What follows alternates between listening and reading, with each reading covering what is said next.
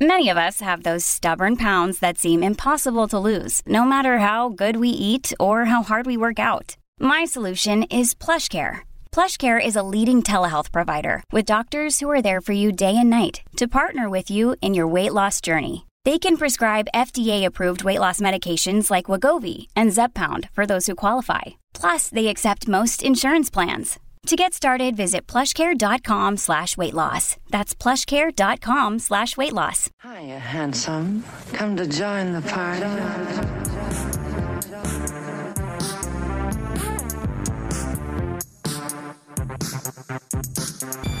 Hey, party people. Welcome to the Patrauma Party, where our go to icebreaker is When's the last time you cried?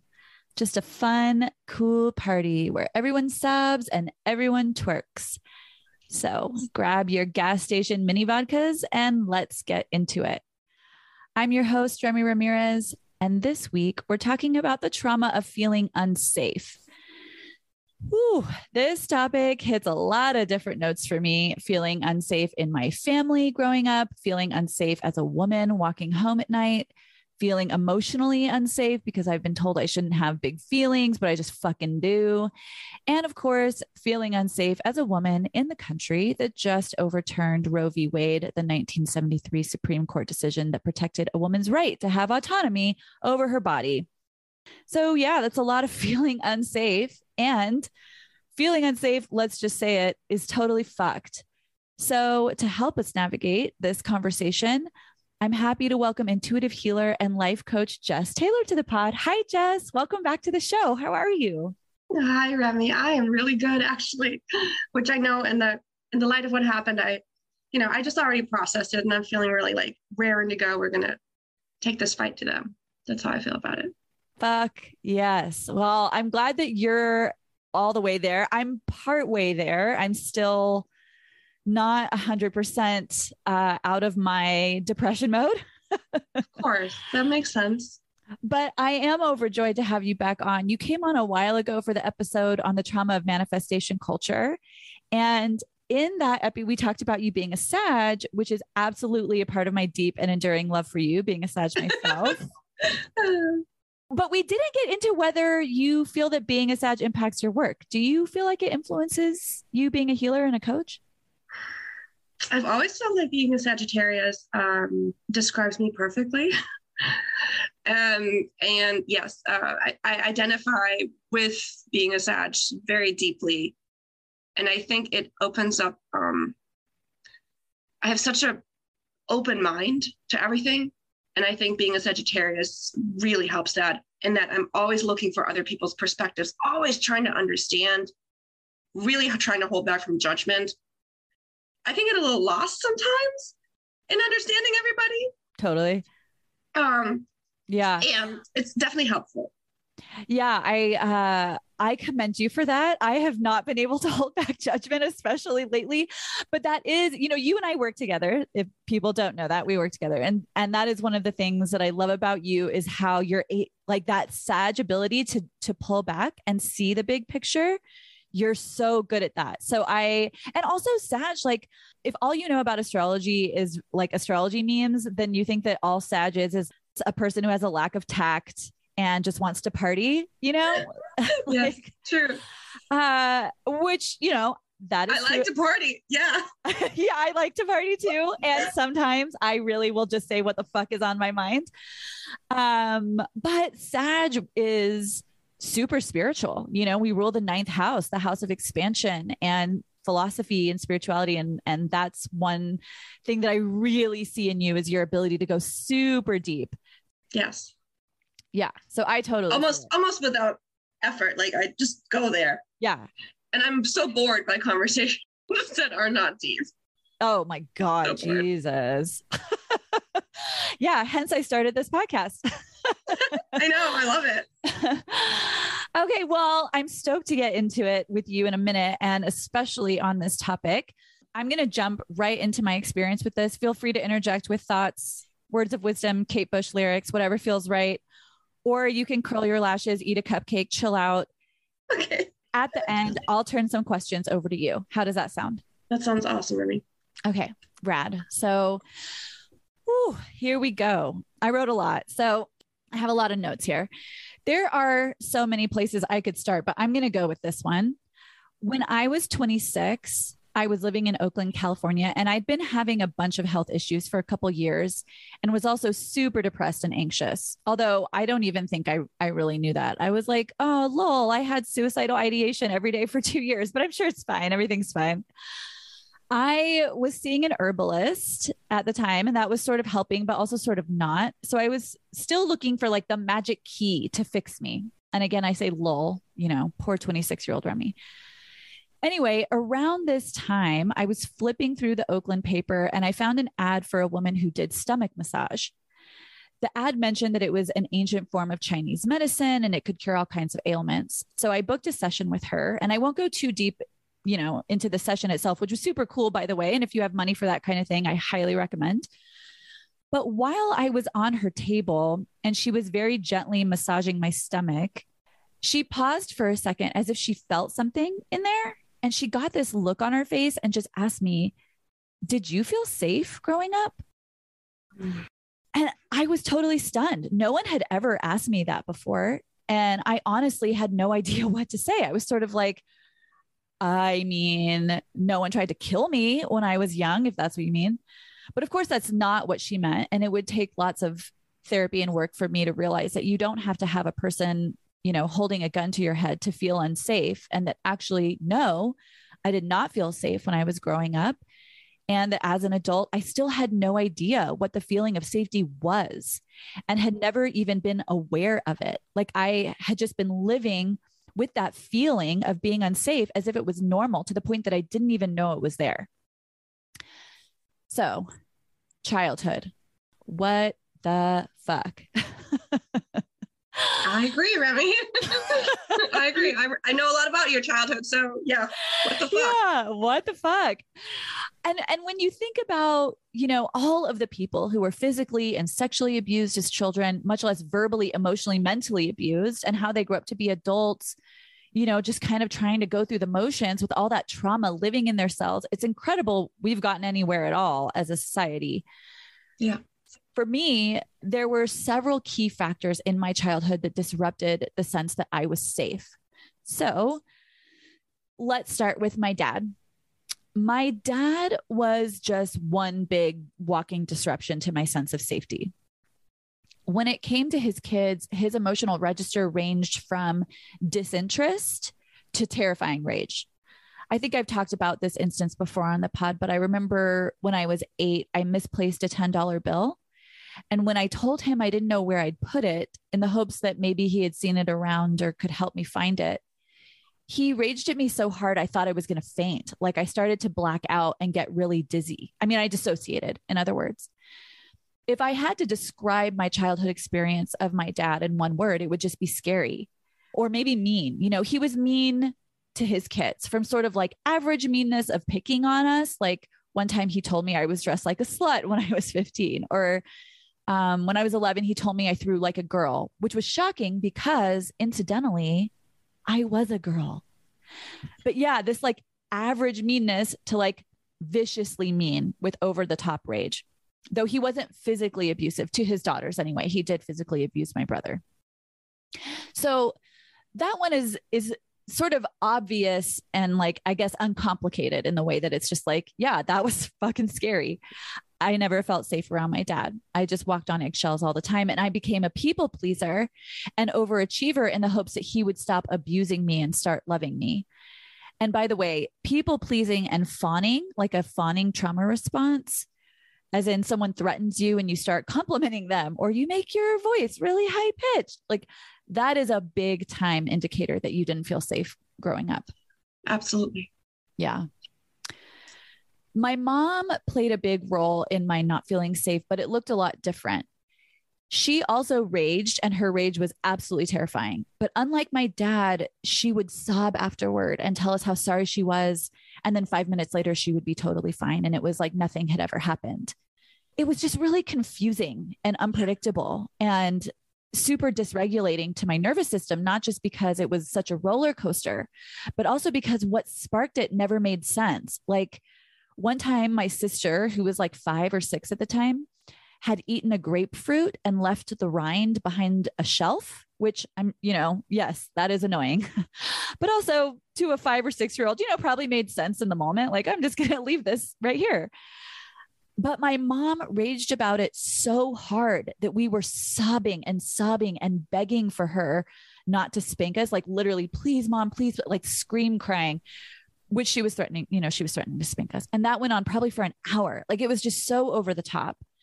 And what I later realized was that the part in the process where my mom would apologize after after all of the raging was where we were expected to say that's okay, mom. We love you so much. Which, as little kids, we totally did because we were so relieved that the rage part was over.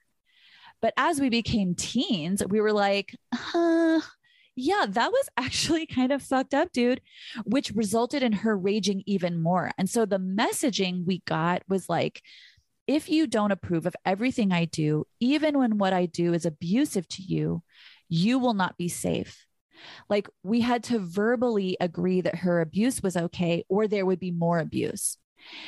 And that's that's the manipulation aspect, right? Either you get on board with me hurting you or I hurt you more. Yeah. My mom had also experienced tremendous trauma at a very young age, and I knew almost every detail of it by the time I was 10. And when I say tremendous, I mean these were really brutal details. And that had a massive impact on how I viewed the world early on. Mm-hmm.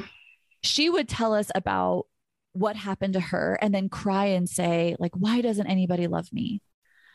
Well, hearing about physical and sexual abuse as a child and then being faced with the reality that your mom, who to me at the time when I was, you know, itty bitty, when I was like four, five, six, she was absolutely my world.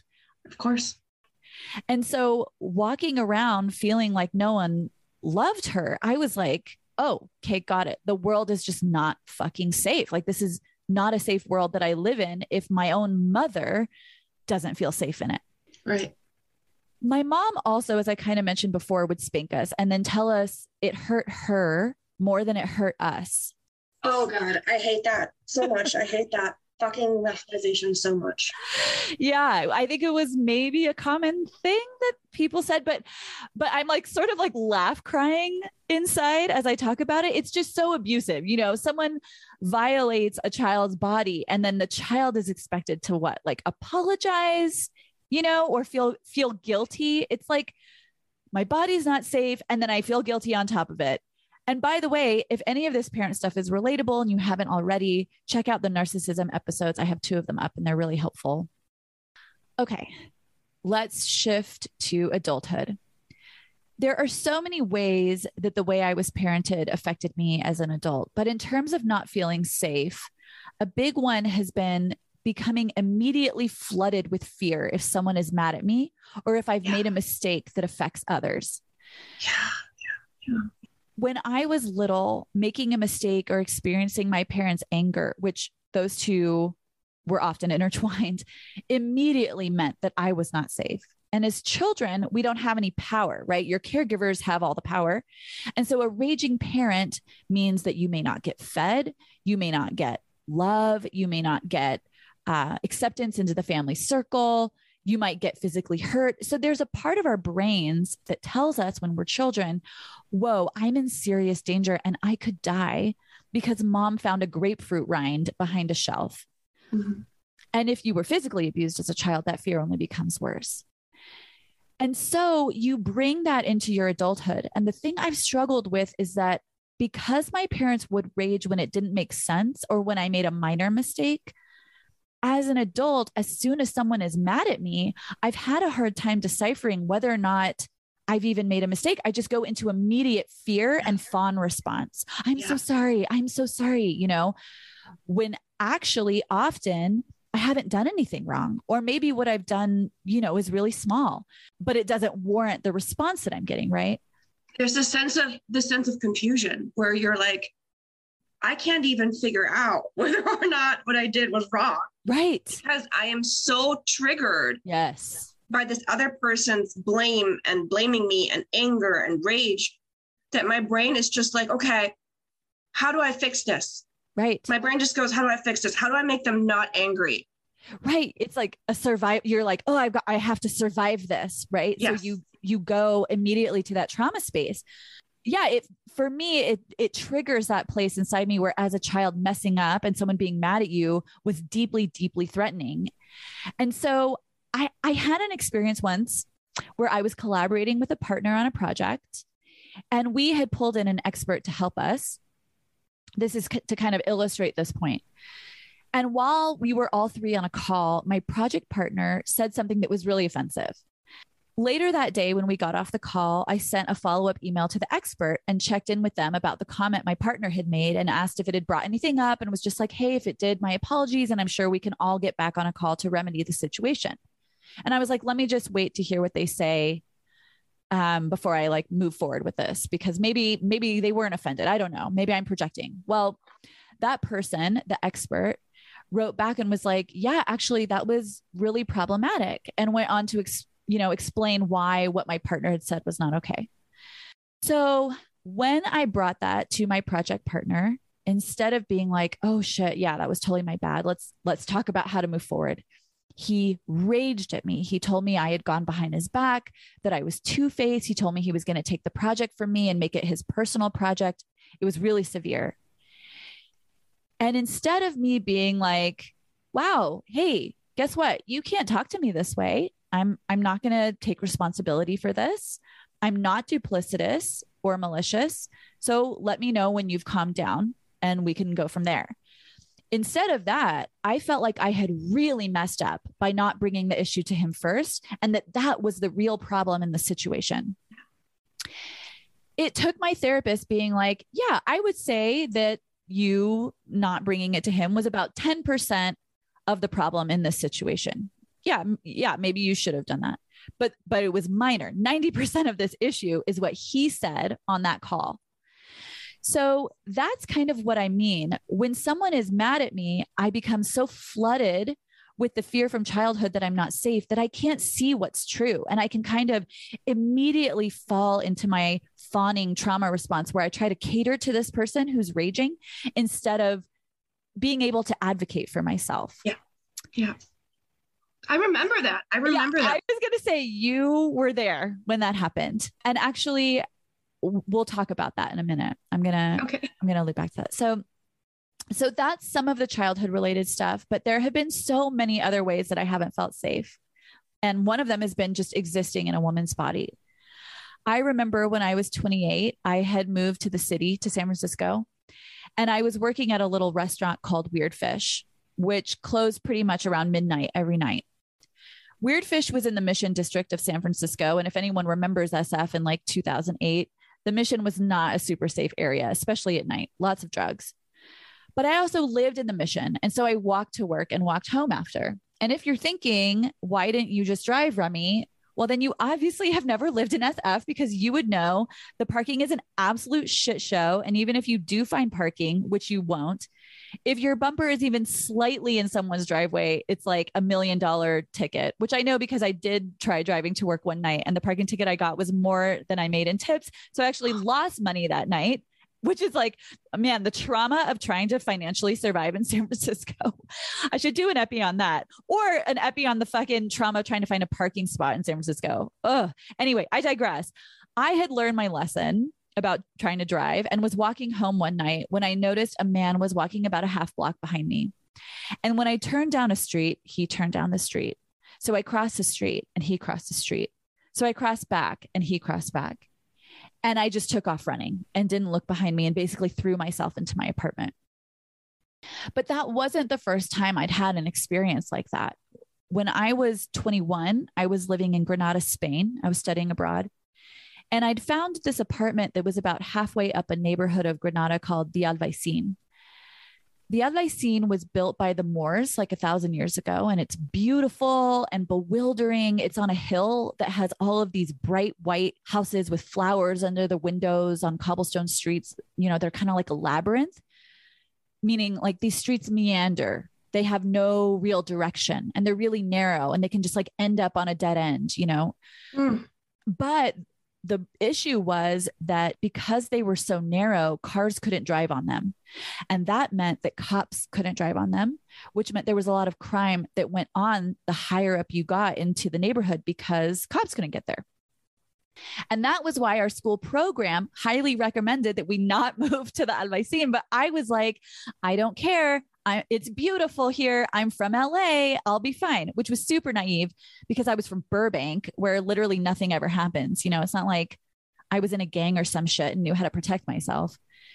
Anyway, one night I'd gone out with friends to a bar, and at about one or two in the morning, I started walking up the main road in the Albaicin to get back to my house.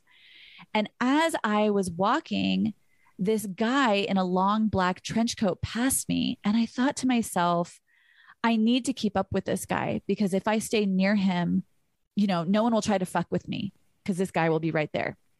But he was walking super fast and I just couldn't keep pace. And pretty soon he was out of my view. What I didn't know about this guy was that he'd been stalking me and he knew where I lived. He had waited for me to leave the bar, rushed ahead of me, and then waited for me in the alley that was just like 20 feet from my house. And when I passed the alley, he stepped behind me, covered my mouth with his hand, and forced me face down onto the road. The full weight of his body was like on top of me to the point where I thought I was going to suffocate because I couldn't breathe. I think he was trying to rape me, but I'll never know for sure because of this wonderful Moroccan man who had just gotten home from the tea shop he owned heard me scream. I managed to pull the dude's hand down for a quick second to scream. And this man came running outside and the guy took off. Oh gosh. Yeah, it was fucking terrible. And the thing was, I was, you know, for the most part, physically okay. He'd busted my lips open when he threw me on the ground. But other than that, I was okay. But emotionally, I was not okay at all. And I no. remember that this happened not long after Scream came out, you know, that movie, which, as I'm sure you'll all recall, because there have been, there's, I think there's like Scream 5 now or something that movie has that terrifying mask in it. And a couple nights later, I dreamed that a man with that mask on had trapped me in a room and he forced me down onto a bed that was actually a board that was holding about an inch of water. And when he pulled his penis out to rape me, it had a line of electricity running through it. And I realized that he was going to rape me and electrocute me at the same time. Oh, baby. And I'm bringing that up because I think for those of us who've been assaulted, there's a cultural tendency to be like, oh, you're fine, you know, a cut lip, no big deal. Or even in cases of rape, like, oh, you didn't get murdered, you know, like, and I think especially a lot of men don't understand the repercussions of rape. There's this tendency to mitigate but the impact of assault isn't something that can be seen. It stays with us in so many different ways in our psyches, in our bodies, in our ability to trust other people, and our ability to trust life. I know that I'll never, ever, as long as I live, forget that dream, nor how unsafe I felt from that point forward walking around in the world with a woman's body. And yeah. by the way, I think this is something queer folks and people of color can also super relate to. Just walking down the street can mean death or violence just for existing as you are. Yeah. It's the kind of I'm not safe that follows you that makes you look around a room and feel scared if you see someone looking at you. You know, it, it, it can lead to paranoia because it feels like the minute you let your guard down, that's when it'll happen. And I won't get too into this, but that kind of fear is so bad for you physically. It leads to diseases of all kinds, you know, high blood pressure, fibromyalgia, stomach issues, so many things, which I'll just take a brief second to say. When COVID first hit, everyone was like, why is it affecting Black Americans so much worse than other racial groups?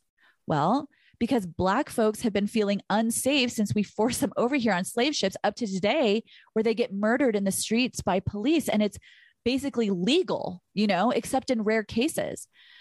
But generally speaking, fear is really fucked up for your immune system. So the conversation of feeling unsafe is suddenly much bigger, right? It's like this medical crisis. And on that note, let's talk about Roe. I am not fully recovered from the news and I'm not okay. I'll just start with that. I'm I'm still really working through this. But in terms of feeling unsafe, I knew that there were a bunch of, you know, dickhead misogynists out there. And I knew that they were up to all kinds of fuckery. And I knew that they had power. But up until recently, I thought we had protections in place and that the overall vibe of our country was a progressive one. Of course, I knew that that had never come easy in our country and likely never would. But overall, I thought we stood for progressive values. Mm-hmm. And that though headway could be slow and we could obviously get off course, which, which, you know, was what I thought Trump was, was just like, oh shit, we got off course here. I thought that our North Star as a country really was progressive values. I also didn't think we could go backwards to this degree. You know, like I didn't think it was possible. And I'll say, I have a ton of privilege. And I know that if I were ever to find myself in a position where I needed an abortion, I could find a way to get one. But knowing that doesn't make me feel safe. I feel targeted. I feel hated by the people in power. And I feel powerless to help those other people, you know, those people who really need them get abortions. I'm now suddenly realizing that that these people in power are people who would be happy to see me raped and pregnant and forced into birth. And now these people have the power to make that happen for countless others. When I heard the news, I was in shock for the first 2 hours and I couldn't really tell how I felt. I thought, well maybe I'm I'm not really feeling this because I'm not going to because I already knew it was going to happen because of the leak. But then after a couple hours, I just couldn't stop crying. And then about seven hours later, I had to pull over on the side of the freeway because I was having a full on panic attack and I couldn't breathe. This is a new kind of feeling unsafe for me, although I know there's nothing new about it for lots and lots of people in this country. This feeling of being hated through law, like turning hatred into law and seeing to it that people's lives are ruined and that they be forced to birth so that rich people can get richer. And if you need more info on that, check out my episode on the trauma of the patriarchy. If I didn't feel safe as a woman before, I certainly don't feel safe now. And I'm still, like I said, sorting through this and learning how to take care of myself and others during this trauma. So I just want to name it right now. That's kind of where I'm at with it. Yeah okay, what has worked? What has helped me get back to a place of emotional safety with all these things? Let me rewind a bit to people pleasing and feeling unsafe in childhood. I can't tell you how many people I just allowed to show up with toxic behaviors in my life for years and years and years. I didn't even know up until recently in my mental health journey that I could be like, you know what? I don't feel safe around you, either because you talk down to me, or because you yell at me and blame me, or because you gaslight me, whatever the reason. The way so many of us were raised, we never learned healthy boundaries as children. In fact, we learned not to have boundaries as a means of survival. Yeah. As adults, we feel unsafe and then we totally ignore that feeling. We tell ourselves, oh, this person just had a fucked up childhood. So I can't really hold them responsible. Or, you know, if I were just less sensitive, then this person screaming at me or condescending to me or whatever wouldn't affect me so much. I'm the problem. All the things we say because we don't know how to say, you know what, I'm not available for abuse, period. Once we really decide that, we start to create safety for ourselves. And by the way, I'm not suggesting that every time someone does something that you don't like, you cut them off, you know, or you cut them out of your life. I'm saying if the way people are acting is making you feel unsafe, and if when you bring it up to them in a respectful way, they don't apologize and change their behavior, that's when it's no longer up to them to change so that you can feel safe. It's up to you to change by saying, I will not allow this. The way I think about it now is like I have a baby girl inside me little four year old Remy. So sweet. Like I had big red curls when I was little, like Orphan Annie, and huge brown eyes. And I was sweet, God damn it. You know, that little girl who's so scared of her dad and so confused and sad and scared with her mom, she's still inside me. She's with me at every job, in every romantic relationship, every friendship, every family gathering. She's always there. But now I'm her mom. And if I allow people to be abusive to me, I'm allowing them to be abusive to her too. I'm inviting situations where she doesn't feel safe.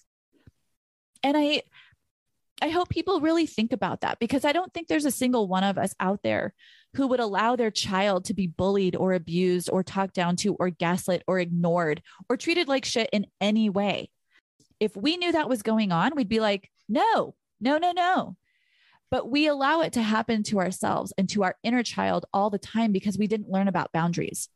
So, boundaries are so key to making sure we feel safe. And if you need some help with that, I also have a boundaries episode you can check out.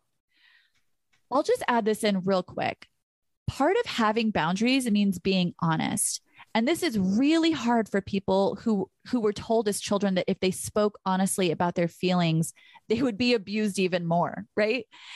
In order to be honest with other people, you have to get honest with yourself. You have to ask yourself, how do I honestly feel? And get really clear on that which sounds like a no shit statement. But again, many of us as kids were not allowed to have our truth. And we may not really know how we feel at first in a situation. Or maybe we feel a certain way, but we tell ourselves we shouldn't. Let me just point out that for someone with a fawn response, which is a lot of women, okay, mm-hmm. a lot of women's automatic survival strategy is fawn, meaning please the abuser, appease the abuser in order to reduce the abuse right?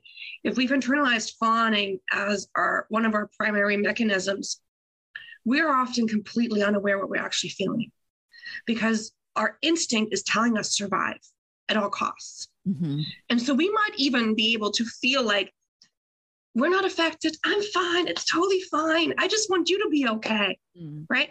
And we don't even sense our own hurt, our own fear we're so focused on survival, meaning appeasing the other person, that for me, because I have a fawn response, an instinctive fawn response as well, what would happen is I would find out three days later how I actually felt.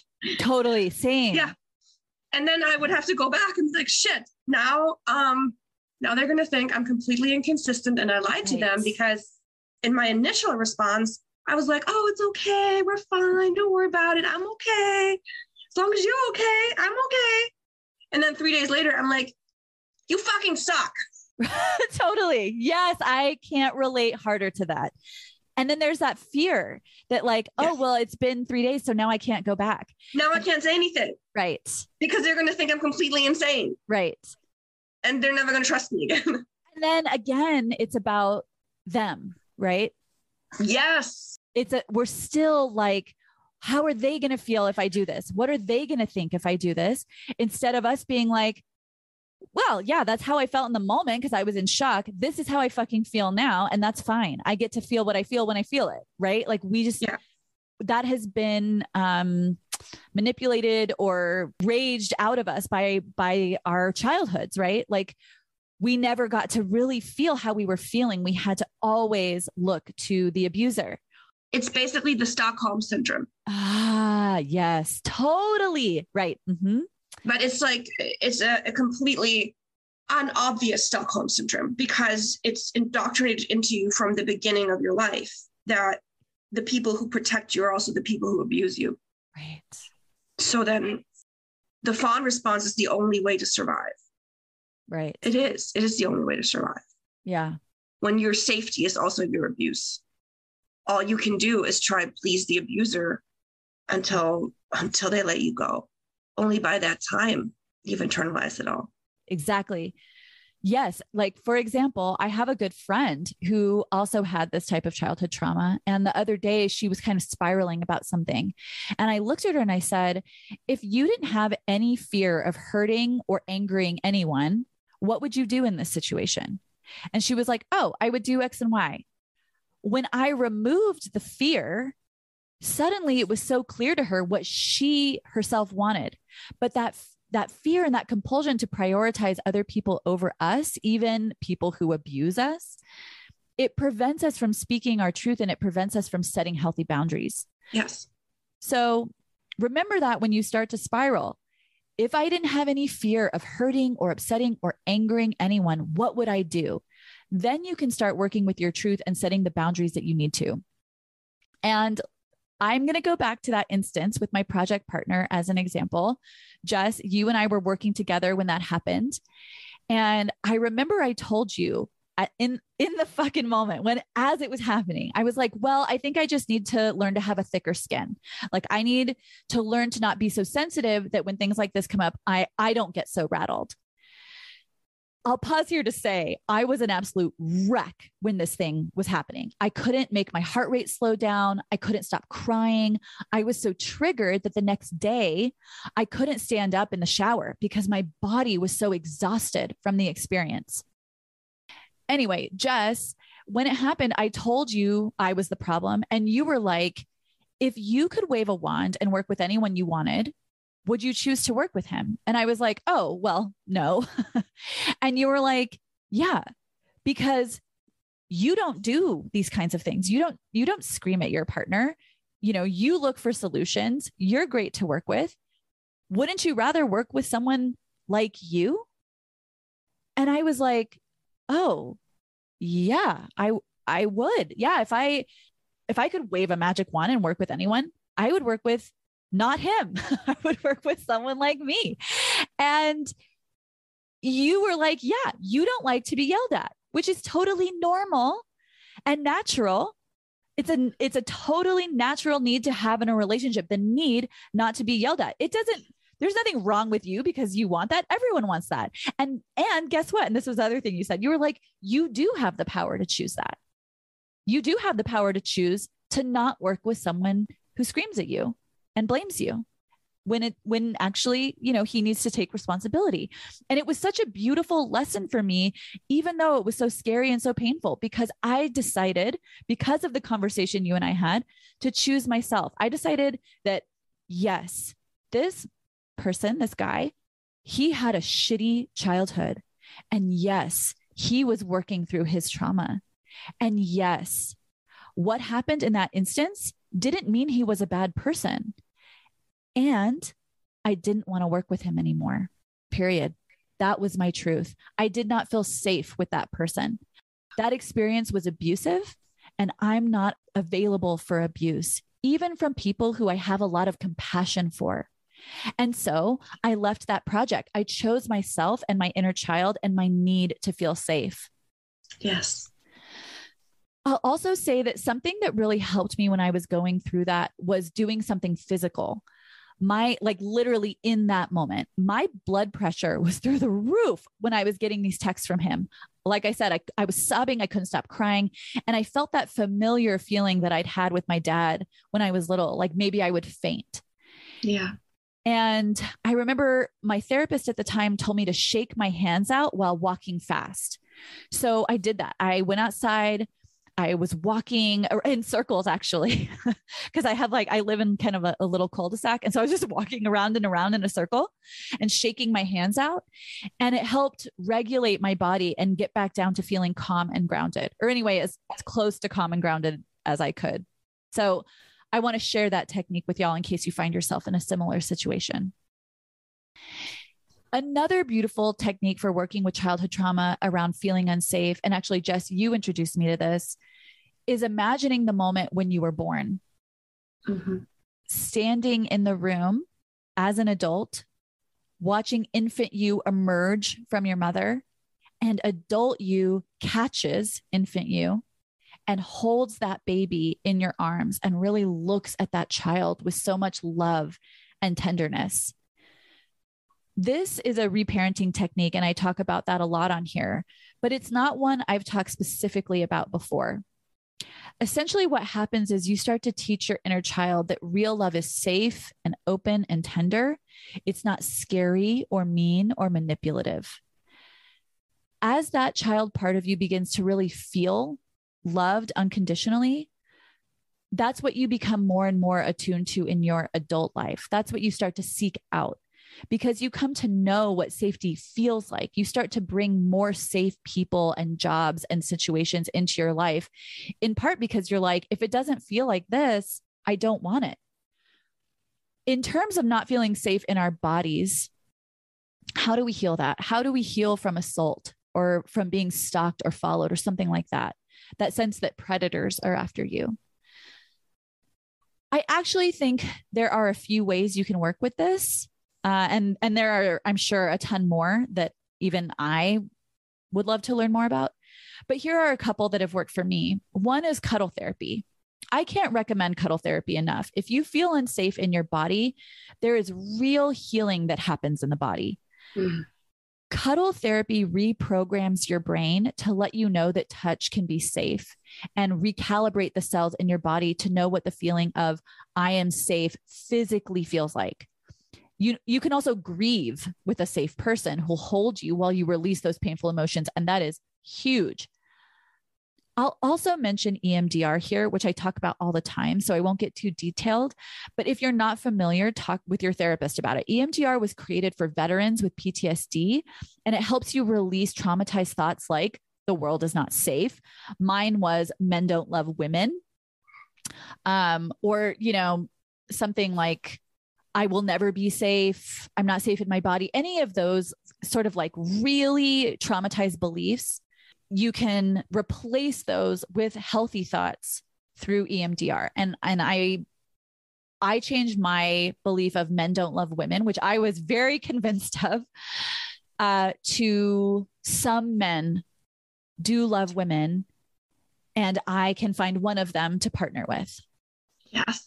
And I really do believe that now. I feel like I feel it in my body, whereas before I, I, the idea that like men were not just fucking wolves in sheep's clothing was really hard for me. Another great one is breathing. And I kind of rolled my eyes when people talked about breathing techniques for a while because I just thought they were too easy and kind of just bullshit. I was like, I am already breathing. Breathing is not the answer. But actually, I have found that it is a super simple way of regulating and grounding my body so that I don't dissociate or spin out with fear there are all kinds of breathing techniques out there, you know, like counting to 10 with each breath, three counts in with the breath, five ca- counts out on the exhale, and on and on. I say just find whatever works for you, whatever genuinely grounds you and gets you out of those loops in your head, even if it's just, you know, taking deep breaths without counting. And the last one I'll mention is being aware of self talk a lot of times the reason why we don't feel safe as adults is because we're talking to ourselves the same way our parents or abusers talk to us. So, like with this Roe thing, when it first happened, I couldn't get out of bed. My entire body felt so heavy, I couldn't move, literally, which is not uncommon for me when I'm having a depressive episode. But turned out on that day, I had a lot of work to do, right? And yet I couldn't move at an earlier time in my life, I would have been like, you need to get a grip. The world doesn't stop just because you're sad. You can cry later. You know, all of that fucked up dialogue stuff that's constantly telling you you don't deserve to be taken care of. Right. Talking to ourselves and treating ourselves like our abusers continues to make us feel unsafe. Like we were once unsafe with those people, but now we're not safe with ourselves.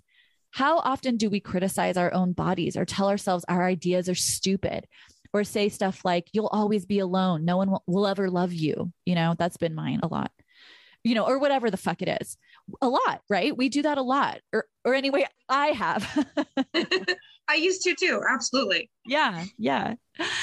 Yeah. And how are we supposed to feel safe if we're talking shit to ourselves all day, right? So that's another big one for me, catching myself when I start to repeat the things my parents used to say or do to me and intercepting that. And I'll say with Roe, when I've been so incredibly tender and just emotionally fucked up, being kind to myself and giving myself rest and a hike in nature and alone time to process uh, you know, two good hours to just watch The Office and try to laugh. Yesterday, my friend and I, we tried we try, we were like, we're going to like say what we're grateful for. And, you know, that's going to help us. Well, I wasn't ready for that. And I started sobbing in the middle of it and was like, I'm just going to go home, you know, cause I was like, I, my thought was I'm being, I'm like fucking her time up because she's trying to be positive and I'm a mess. And luckily she was like, Hey, we don't have to say what we're grateful for. And I was like, I think I need to scream really is what I need. And she was like, great. And so we we were like, great, we're to, we're to drive out into the middle of nowhere and scream. And that's what we did. Telling yourself that you don't have a right to your feelings, that you, that, that you suck, whatever it is, it, being able to intercept that. Cause I still do it sometimes, right? Like yesterday, I was like, I'm a burden right now. Intercepting that and being like, actually, here's what I need, and really leaning into that. That's been key to nurturing myself in general, but also through this Roe stuff. Yeah. Jess, how are you doing over there? I'm doing good. I'm I'm enjoying listening to you. Um, you know, I know you so well already, so it's it's really fun to see you do your podcast and hearing all your thoughts and you're very easy to listen to. Oh, Jess. Thank you. Thank you. And I I'm just so uh, grateful to you for coming on to talk about this because it's such a massive topic and it's and and and shifting into feeling safe is so crucial in our healing. So I'm I'm really excited to hear your take on it. And let me start with this question. Mm-hmm. Can you just talk about the importance of feeling safe from a mental health or even spiritual perspective? Like why why is it so important? So the reason safety is so important is because literally our brains have evolved to seek safety. And the way our brain evolved to seek safety is by saying that we need to belong to a tribe. We need approval. We need to be wanted. We need to matter to other people.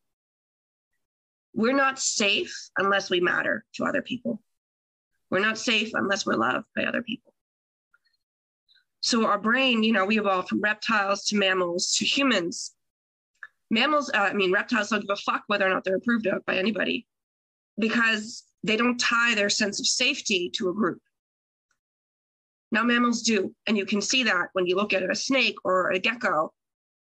They literally could not care less who cares about them or what, they, what anybody thinks about them. You can yell at them and they're like, what? They're like, fuck off.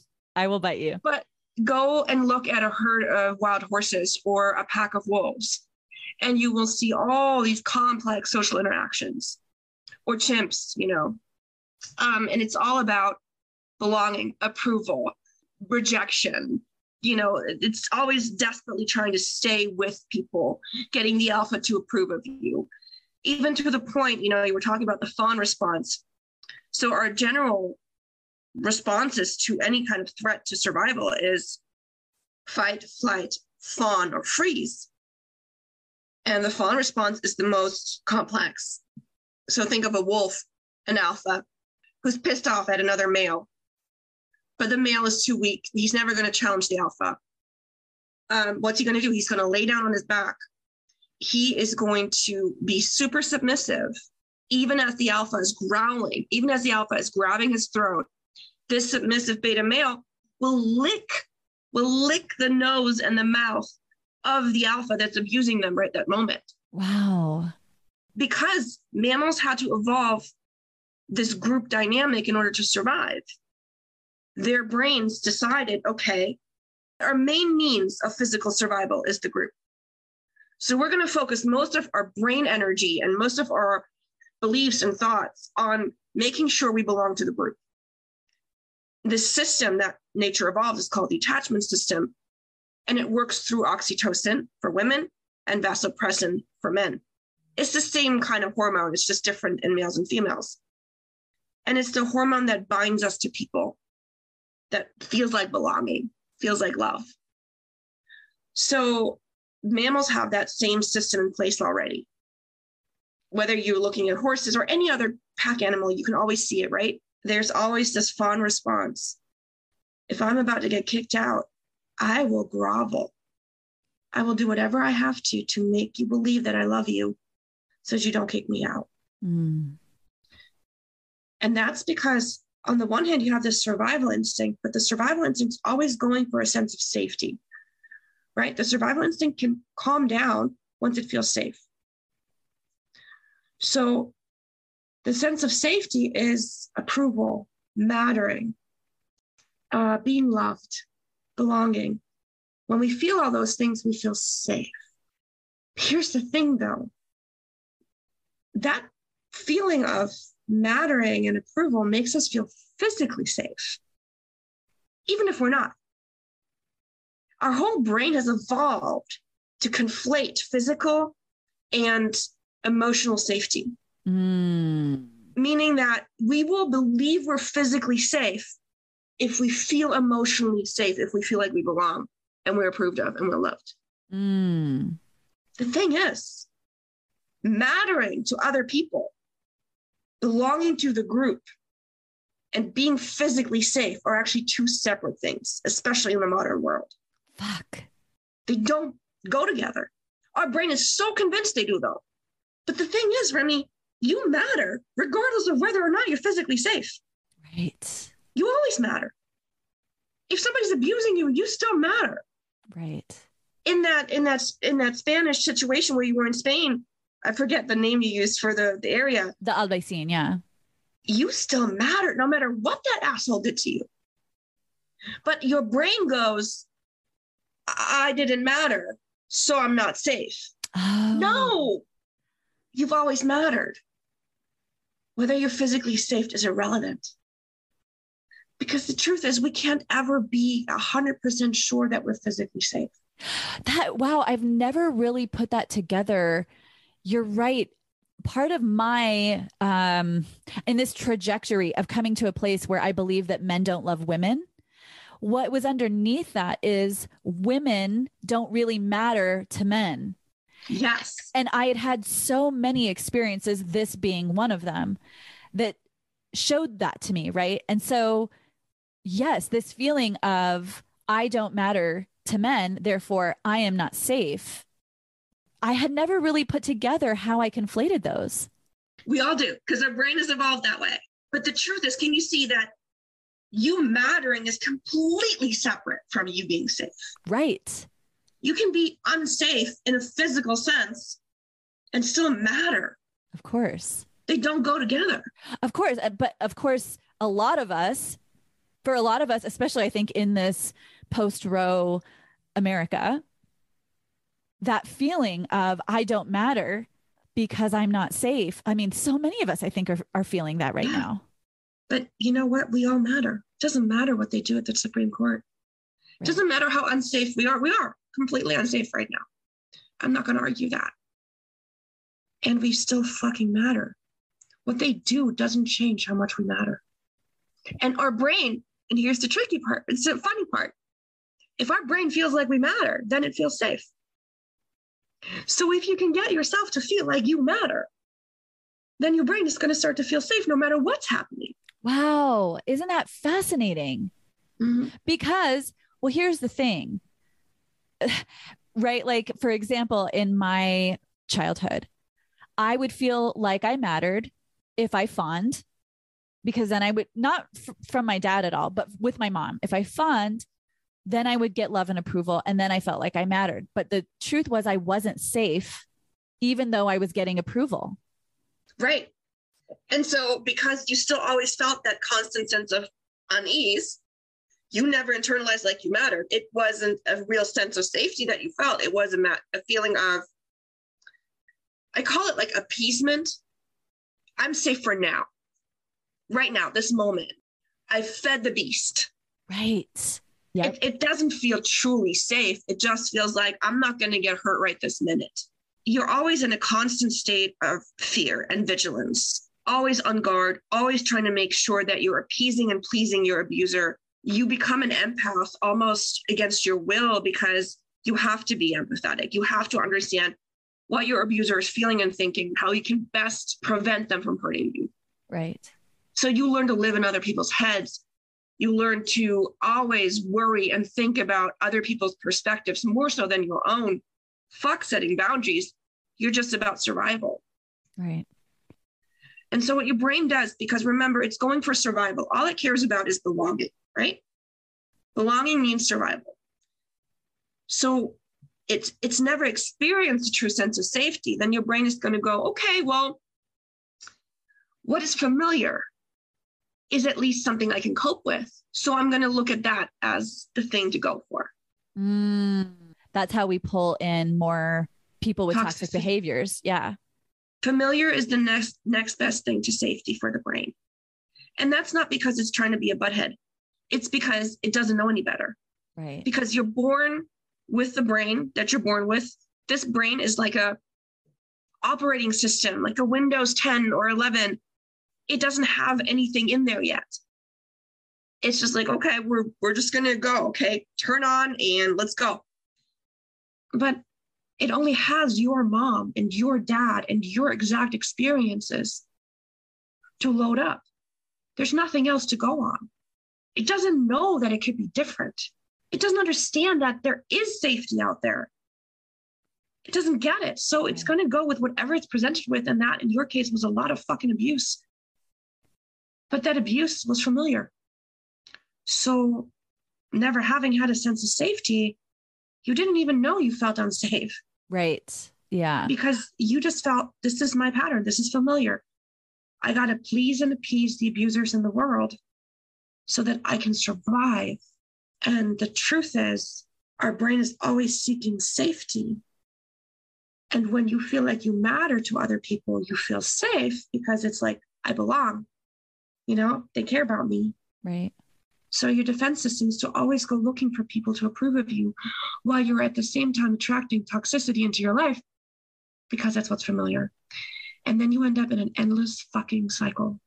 Uh, desperately seeking safety while attracting unsafety. Right. Right. And it's not until we make new choices that we can start shifting that.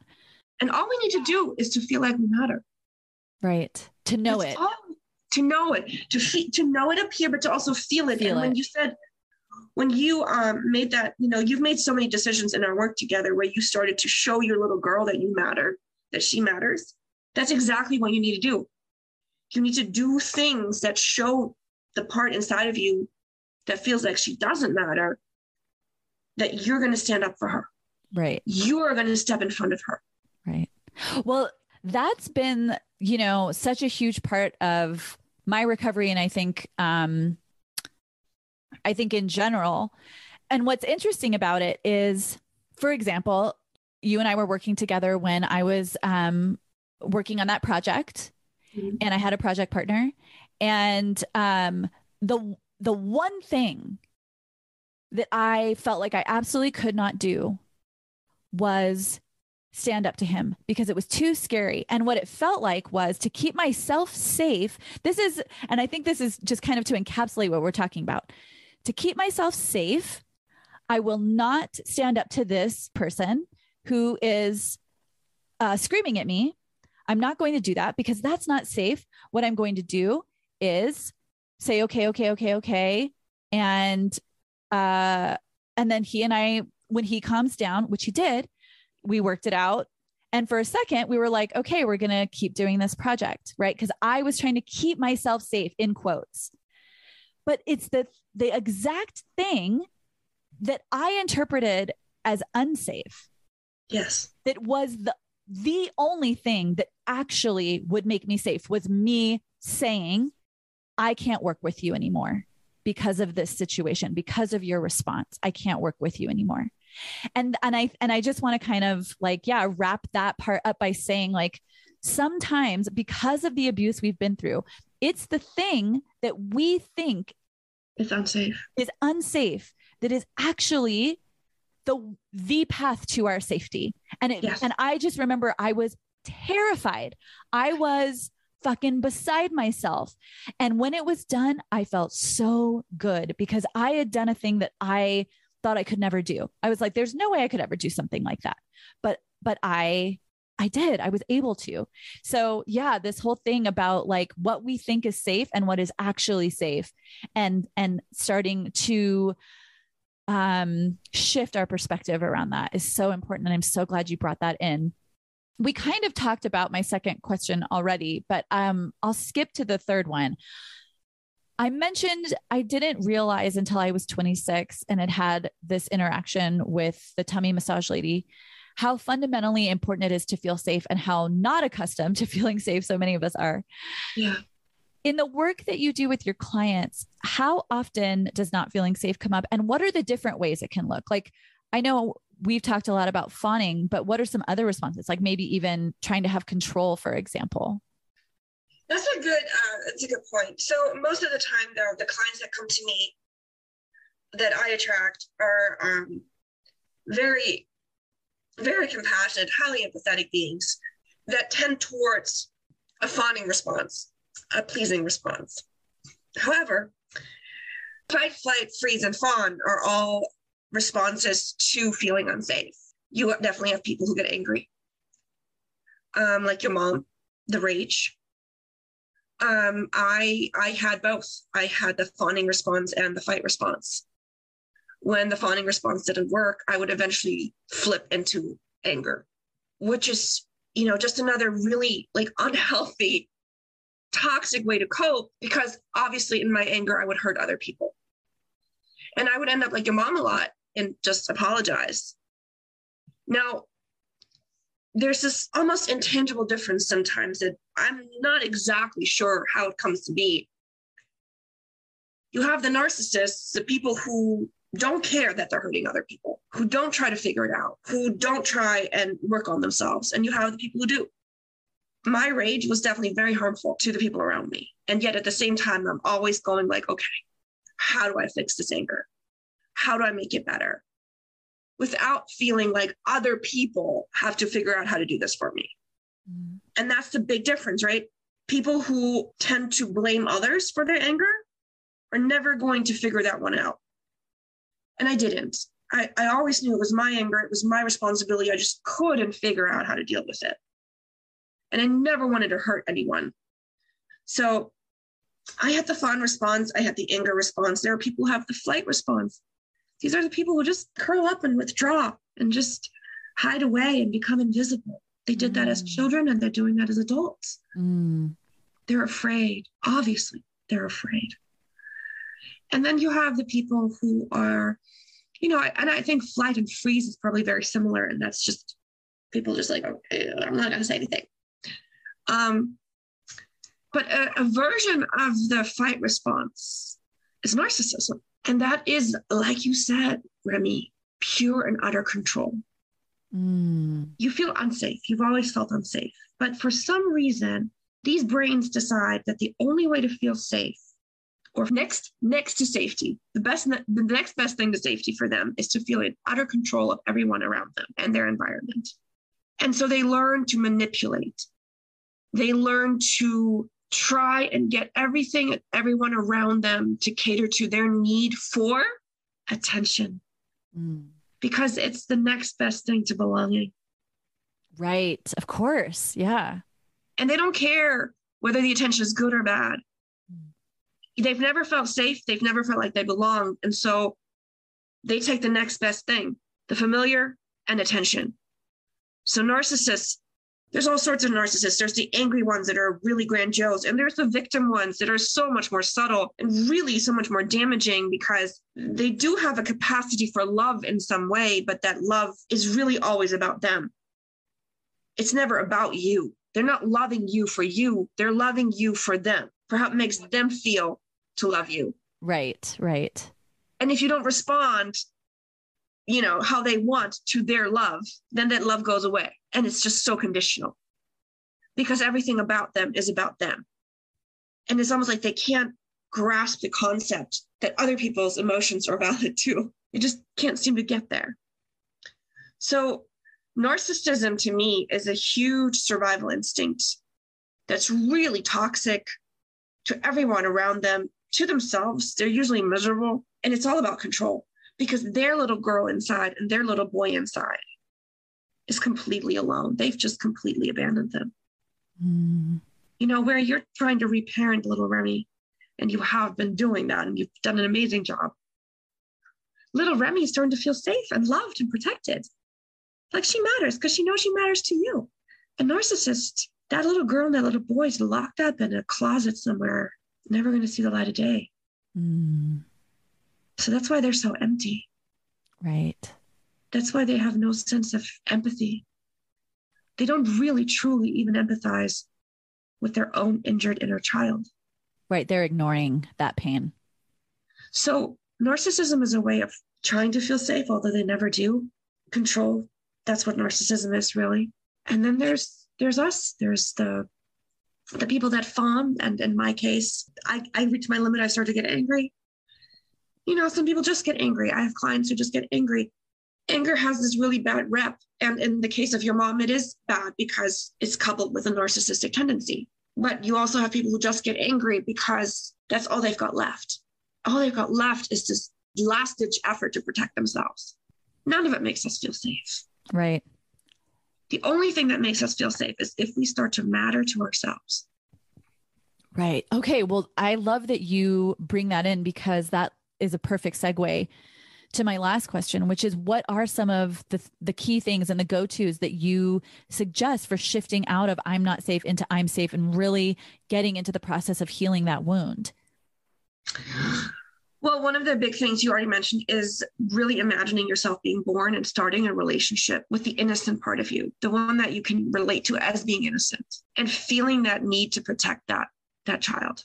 As you feel like you want to protect this child, my recommendation is to try not just imagine yourself trying to protect the child, but also trying to imagine yourself as the child. As the child, right. Slip into that consciousness for a moment and feel yourself being protected by you. Mm. Feel yourself feeling safe. As a child. As the child, as the infant being held. So the meditation I do, you know, with you, with I've done with so many people. Yes, we go into the room you were born in and you catch yourself. You look at yourself, you love yourself, but then you flip it and you feel yourself being a child, being loved by you, not somebody else. Because the tricky part here is we don't want to perpetuate this idea that we need to matter to other people in order to feel safe. We do that, we're always at the mercy of others. Right. I've always rejected that. I was like, there has to be a way to feel good and safe inside of me without needing other people to do that for me. Because then, if they're in a bad mood or right. they leave me or they die, then what the fuck am I going to do? Right. Yeah. So I always tried to figure out how can I make me feel safe. So I just always, always, always say, don't imagine your mom. Don't imagine your dad. Don't imagine your grandma. It's yourself. It needs to be you. And it needs to be you as a child feeling safe because the adult you is holding you. Mm. And as you create that emotion, your brain is creating new synapses and new connections that are starting to be like that spark for safety, a safety you've never felt before, but now you are creating it inside your own head. And the brain always seeks safety, right? Remember, the brain is evolved to always look for safety. Survival is always meant to get you to feeling safe. Feeling safe means feeling like I belong. Okay. So once you create some memories or some experiences inside your own head of feeling like you belong to yourself, feeling like you're protected by yourself, now your brain is experiencing safety for this first time and it's going to want to go there because that's what it's always been seeking is to feel safe. So the more you create emotions, experiences, memories of feeling loved and protected by you, the more easily your brain will go there because it doesn't want the other memories. It doesn't want to feel unsafe. Your, your brain's already biased towards safety. Mm. So that's what I did for me. That's what I try to do with my clients is literally create memories from scratch inside our own heads. Yes. And make us feel safe. You have totally done that with me. you have been with me as I've taken my uh, inner child to Disneyland. Mm-hmm. You've been with me when I've taken my inner child to a new house, a beautiful yeah. house with a pool, and we went swimming. Mm-hmm. Yeah, you have led me through some really incredible meditations that have been so healing in terms of, I love the way you say it, creating memories from scratch, starting from nothing, yes. you know, and and rebuilding what it feels like to be with myself and that has been yeah it's been amazing and it's really helped me so I, I'm really grateful to you. And I'm really grateful to you for coming on today. I adore you and I just get so much out of what you have to share. It's always so eye opening. And if people want to reach out to you, how can they find you out there in the world? Um, they can find me on soulhealingwithjess.com. Soulhealingwithjess.com. Yeah. Awesome. And if y'all want to find me, uh, you can email me at patraumaparty at gmail.com.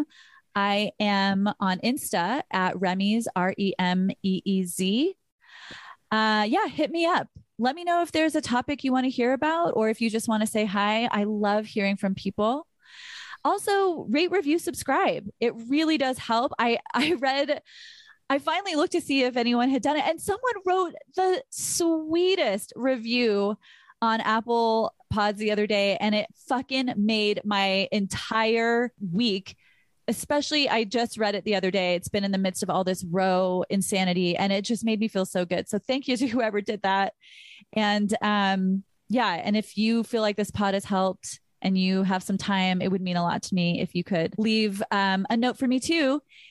And in the meantime, baby, enjoy the party.